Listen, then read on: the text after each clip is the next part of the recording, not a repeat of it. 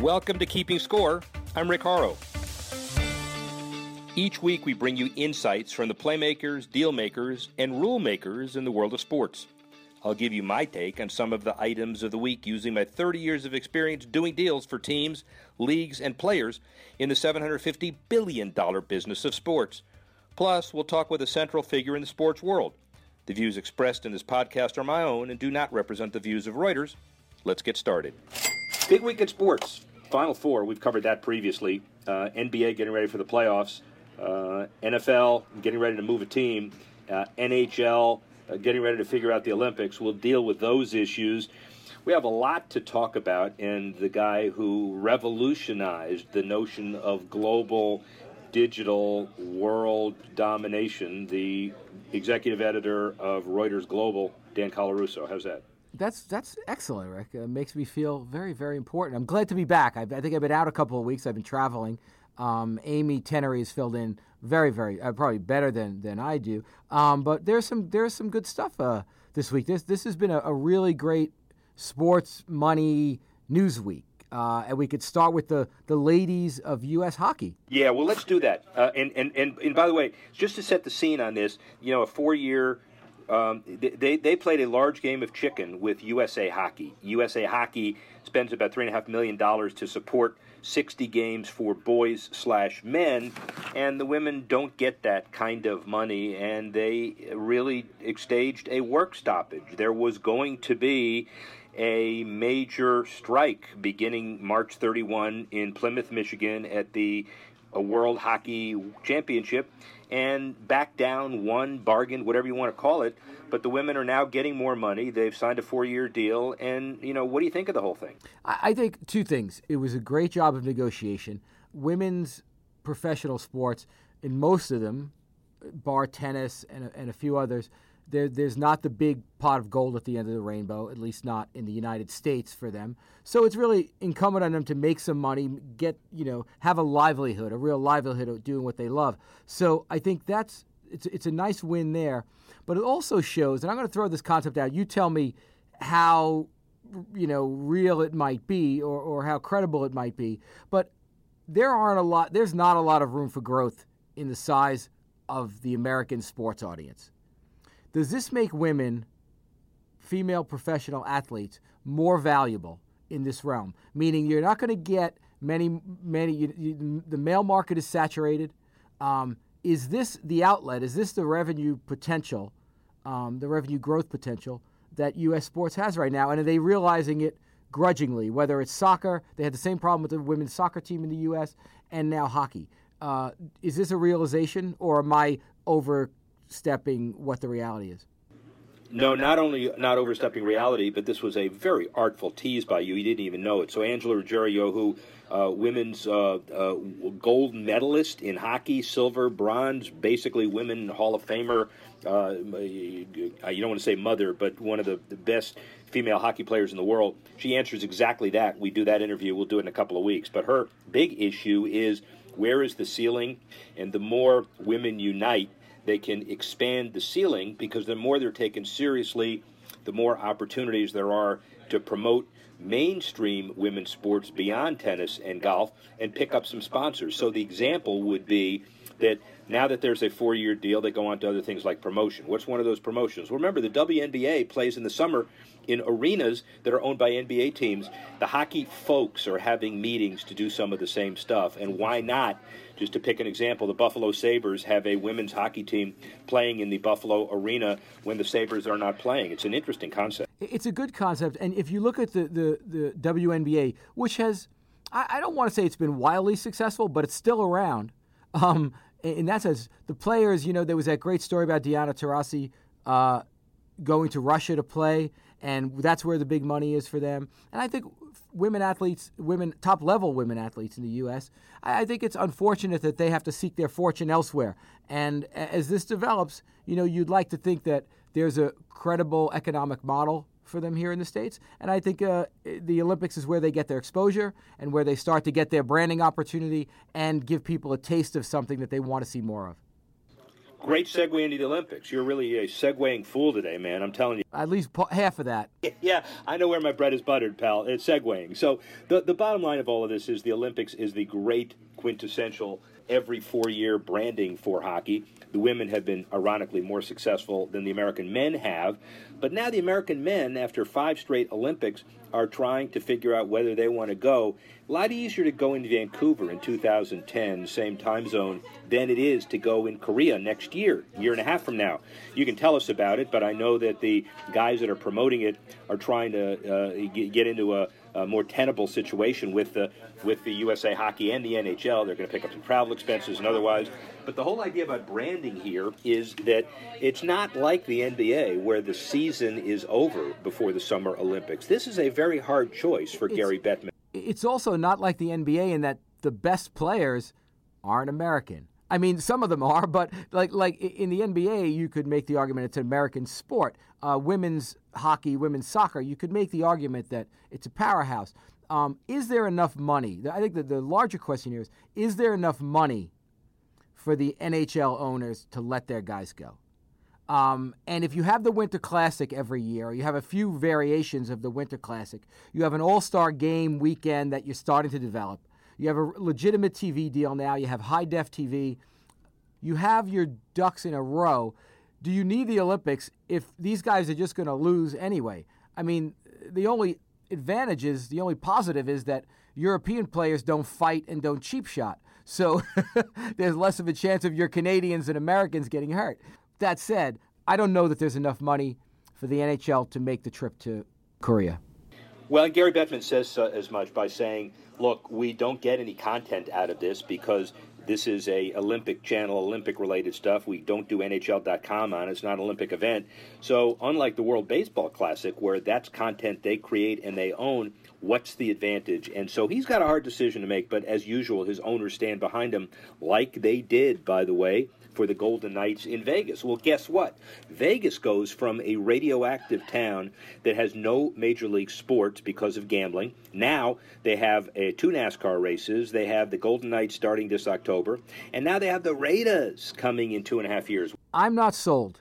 Uh, I'm I'm, uh, you know, I think NFL is a unique proposition, uh, and I think that that it's going to be tough in Vegas. Look, the, the upside is you have good weather you have a nice retirement, high net worth ticket fan base, right? F- fan base for season tickets.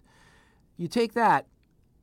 I don't know if if Vegas will be the long term answer for the Raiders. I don't know if anyone's going to be the long term answer for the Davis family, quite frankly. Well, here's the reason why it's closer to long term answer $1.7 billion. That's the cost of the new stadium. And how about the other real part of the long term answer? $750 million in public money that's not offensive, meaning it's tourist related, it's hotel rooms. Last time we checked, get this, the locals don't spend a lot of time in hotel rooms unless the ones they pay for for the hour. We'll let that alone. And the bottom line of all of this is that the voters don't pay for the stadium. The tourists do. And more important for Vegas itself, this is for UNLV, the football team for University of Nevada, Las Vegas. More important, more important, Final Fours, Super Bowl rotation, conventions, and other big things they haven't had a dome stadium for, especially during the summer. So what this does is causes Vegas the reason to build a facility that's going to bring in a hell of a lot more economic impact well, you know, this is this is your specialty, and and and I'll, I'll take that. I'll, I'll buy that the NFL team gives it another gives it another venue, and gives it you know more year-round sports involvement. And I guess the fact that it's painless for the residents, for the taxpayers, um, doesn't hurt. Uh, so we'll, we'll see. I mean, look, I'm not I'm not a big fan of franchises abandoning cities. Uh, the producer of the show, Alex Cohen, and I were talking beforehand about how teams usually don't stay an extra season; they move out in the middle of the night, like Irsay and the Colts, right? Um, and and that that tends to happen. The Raiders are going to be around next year. It's going to be interesting how Raider Nation, uh, if, if, it becomes frayed uh, by this move. The real key to all of this is mega events, and we segue into Final Four, which is this week. And it is interesting because Indiana University fired Tom Crean. Steve Alford was going to be the coach because he was an All-American hero in Indiana, but yet Nathan Dayton's yeah Archie Miller took the job, and coaches around the country expected Adidas to pay offered $7.8 million buyout at UCLA to get the t- coach back to Bloomington. Uh, it did not. It's another example of retail wars influencing the ultimate decision as we head toward the Final Four in Phoenix. So, the bottom line of all of this is what do we think about retail influence with coaches, with players, with everybody else in college sports? Well, look, the sneaker you could we could debate the ethics of sneaker deals uh, and institutions of higher education, but there is leverage here. I didn't realize that Adidas was going to pay the buyout for Alford. That's astonishing. Does that happen often? Yeah, it does. And the bottom line of all of this is now that is a factor in every deal, not only coaches now, but players and teams. When you look at the bonuses, by the way, of the teams in the Final Four, uh, guys are getting $250,000 uh, if they win the championship, but they've already made anywhere from $600 to $800,000 in a series of bonuses just by getting there, the four coaches in the Final Four. Uh, of course, of course, when you say guys, you don't mean the actual players. Um, but but but dude, let me ask let me ask a question that and I don't know this I'm you know I'm a layman in a lot of ways in this. Do coaches come with sneaker company rabbis? I mean, do they come with the okay, Alford's a, an Adidas coach, uh, somebody else is an Under Armour coach, somebody else is a Nike coach. Do coaches travel with these contracts, or is it a school targeting situation? How, how do the sneaker companies make their uh, decisions? That's a good point. The above board is that they travel with the uh, contract and then they are hired by that company for personal services. The other thing that's not really told is when they go from, let's say, an Adidas school to a Nike school, they are made whole. The uh, the company uh, takes over the program and compensates the school and does it through the athletic department. It's all legal, but it's a very interesting dynamic. As far the one thing that is very clear is that sneaker wars and retail is dominating college athletics, and uh, to that end really interesting interview that I know you've heard and like. Uh, Matt O'Toole is the worldwide global intergalactic president of, uh, of Reebok, uh, Boston headquarters, but he has a very interesting perspective on all of sports, why they invest in what they do, and he thinks that there is a significant impact of how the retail companies are influencing college athletics. We understand that. Is it ruining it or is it helping it? Let's hear the perspective of Matt O'Toole.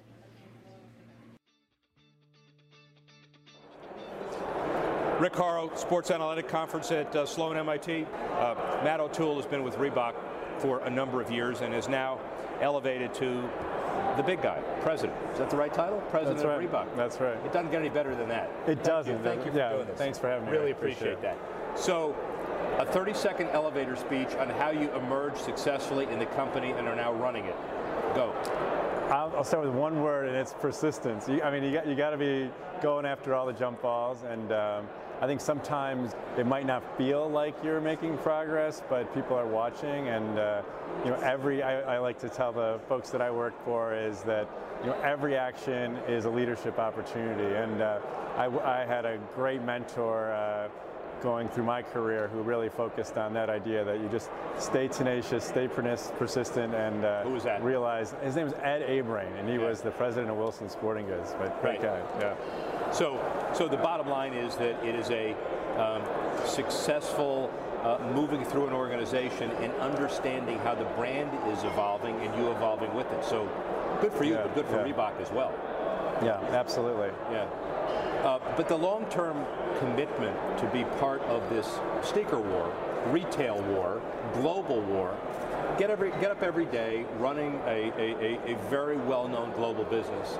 And is it how do I meet my targets? How do we beat the hell out of the competitors? How do we become more global? What's the core of the challenge today? Well, it's a it's a pretty multi-dimensional oh. landscape, as you right. just mentioned, because you're you're dealing in different cultures around the world. You're dealing with different business models around the world. We've got markets where we're a pure play retailer selling direct to the consumer, and we've got markets where we're more wholesale driven.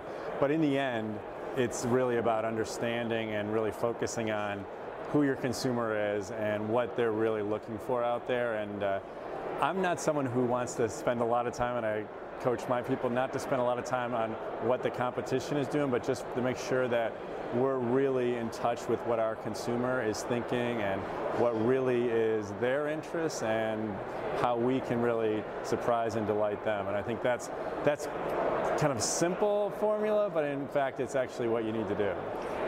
Is there room? Well, there's room clearly for a number of competitors in the market, but how do you uh, intensify your uniqueness and also be able to uh, brand it as it's either a millennial brand or a certain kind of brand. Yeah. The branding of Reebok has become a very successful case study.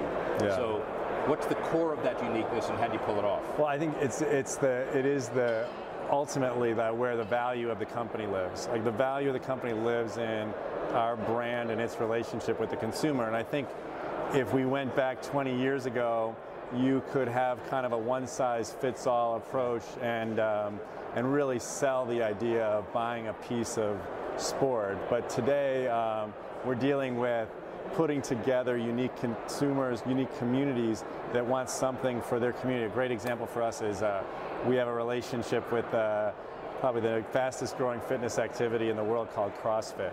And but CrossFit is a unique thing and the people who do CrossFit have very specific product requirements, they have very specific needs in terms of their community, and they're looking for a brand that uh, understands them and speaks to them. So this, I mean, I guess maybe it boils down to much more authentic approach, much more targeted approach than maybe we could do 20 years ago when you would just, you know, book a big television campaign with the networks and uh, pack up the, the shoes to the ceiling and go. You know? Well, I guess that's yeah. part of the point too. Business case, business audience. Do you at this point, try to be, and you don't, try to be all things to all people? Yeah. Uh, do you find your niche? Do you wake up sometimes frustrated because here's the next big Nike spend and here's the next big team allocation? We're not doing that because we're more disciplined. Yeah. How's that all work? Well, that's that's a great question, and um, you know, one of the decisions that we made just five years ago was we want to have a deeper relationship with a narrower group of consumers than a kind of broad brush of the peanut butter across the bread with yeah. a lot of consumers because when you don't have that depth of that relationship, the value that you're creating for the consumer is really limited. And so we went back and said, our roots are in fitness and running. We're just going to focus on that particular area of the sports world, which happens to be about $80 billion of annual sales around the world. But it, but it, is more narrow than our competition, but it's allowed us to really be experts and specialists. I mean, the whole fitness area, our people, our designers, our developers, our product marketers are living it every day. And, and that's what's allowing us to have this kind of deeper relationship with the consumer than just making a lot of everything for everyone. And you're more millennial oriented than a lot of other brands. Yeah. And so therefore, how has the proliferation of social media changed the marketing of your company? Well, I think, I mean, it is the channel. I mentioned earlier that if you were marketing to guys like you and I uh, yeah. a few years ago, you'd buy a we network carrier, television. send the, that's right. um, but you know, today this thing, this machine that uh, everybody's holding in their hand is really the vehicle, and how they're receiving and authenticating their information in terms of their social networks, their friends, yeah. is a totally different experience. I think this this is really at the core of a consumer who is probably a lot more savvy than we were when we were making our purchase decisions about uh, what we wanted to have as a young person. So you have to be authentic, it has to be real.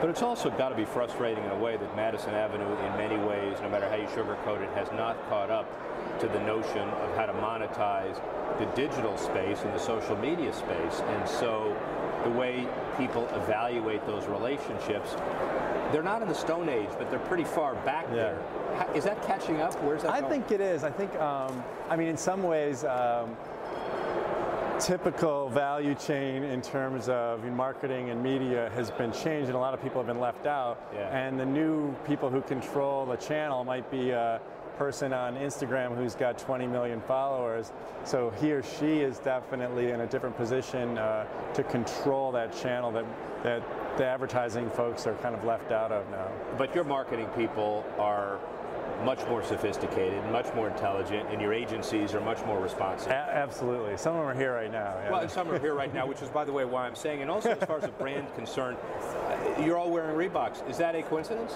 It is not a coincidence. Uh, but I mean, one thing, I mean, it's interesting that you say Yeah. it, but one of the things that we're really benefiting from, and, and so are our competitors, is that the, the authenticity of sport, it's this one emotional connection Right. that we have, has become a lifestyle. And so whether you're at a conference like this or going to Starbucks, people are wearing kind of their connection to sport. Are you worried about the sports business broadly defined is outpricing the normal middle of the road consumer? A lot of people can't go to games anymore. The rights fees are higher. The tiered delivery of certain cable systems is higher as well. Uh, or will it all shake itself out? I think this idea of accessibility is a really important topic, and um, we've got to be careful as an industry, as a you know deliverer of an entertainment product. In those cases you just mentioned, that we're still cultivating a super broad fan base. But um, I think the good news is there's a lot of different ways that consumers getting access to kind of smaller, digestible pieces of you know last night's game or whatever else it might be. Do we all now, are we all dumbed down where the attention span is seven minutes now? Or is there, and, and how do you adjust the long term sale? Your, your sale is, uh, I don't know if it's more of a sophisticated sale, but it's a more interesting integrated product. It's more subtle, it appeals to the consumer, Yeah. but it's hard to get that word across. Well. I think I mean it's a great point. Like, there's no no one's going to listen to, you know, whether it's you know 60 seconds or 30 seconds Yeah. of anything anymore. Um, and so what you're really doing for the consumer is trying to paint a mosaic of all these touch points they get from your brand, whether it's from influencers, whether it's your content directly, or whether it's other consumers, so that ultimately the consumer kind of comes to an informed decision. And uh, because you're right, you're not going to get anybody's attention for very long in this environment. Is there an overall mantra or business philosophy on how you pick your your partners, your distribution partners, your your television partners, your endorsers? Yeah. You know, give us an example of how you make those decisions. Well, I think it, it really dovetails well to what we were just talking about. That that what you're looking for is relationships that are deep enough to keep people's attention. How much time you're willing to spend or invest with one of our partners. I mean, a marquee partners from the beginning was the uh, Reebok Spartan race, which is a race that you do, uh, obstacle course race. And what we found when we started working with the Spartan folks is that the consumer's relationship with that race is as important to him as some of the other big milestones in his life. So he's going to spend time learning, digesting more what the products they need. So we're looking for partnerships that are much more emotionally engaging for our consumer. Now, what does that mean to you? Now, how does Reebok activate off of that knowledge?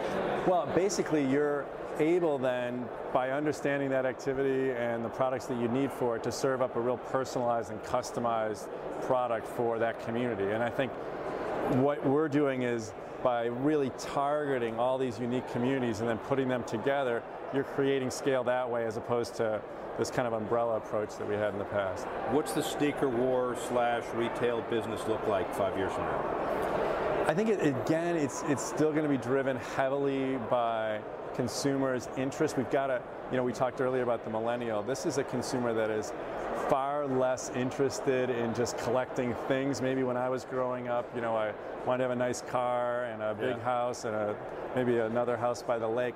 This isn't what these consumers are thinking about. Their version of wealthy is W E L L T H Y, and basically. Did you hear? I got two daughters. Did you hear that? but but what, what that means is you, we're going to have to connect our products to experiences. We can't just kind of connect them to hey, this is the sexy new thing. Yeah.